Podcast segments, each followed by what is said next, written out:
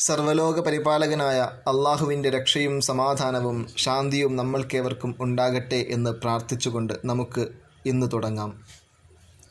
ഇന്ന് വായിക്കാൻ പോകുന്ന അധ്യായം വിശുദ്ധ ഖുർആാനിലെ തൊണ്ണൂറ്റി ഒമ്പതാമത്തെ അധ്യായമായ സൂറത്ത് സൽസല.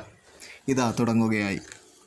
പരമകാരുണികനും കരുണാനിധിയുമായ അള്ളാഹുവിന്റെ നാമത്തിൽ.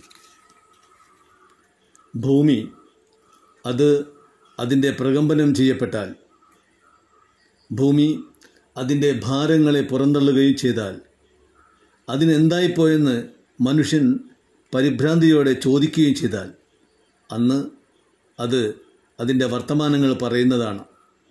താങ്കളുടെ നാഥൻ അതിന് സന്ദേശം നൽകിയത് കാരണം അന്ന് മനുഷ്യർ ചിതറിയ സംഘങ്ങളായി പുറപ്പെട്ടു വരും. തങ്ങളുടെ പ്രവർത്തനങ്ങൾ അവരെ കാണിക്കുന്നതിനു വേണ്ടി.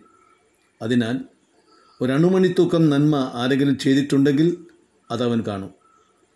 ആരെങ്കിലും അണുമണിത്തൂക്കം തിന്മ ചെയ്താലും അവൻ കാണും. അധ്യായം ഇവിടെ അവസാനിച്ചിരിക്കുകയാണ്. മറ്റു സൂക്തങ്ങളുമായി നമുക്ക് വീണ്ടും കാണാം. അസ്സാം വലൈക്കും വറഹമത്തുള്ള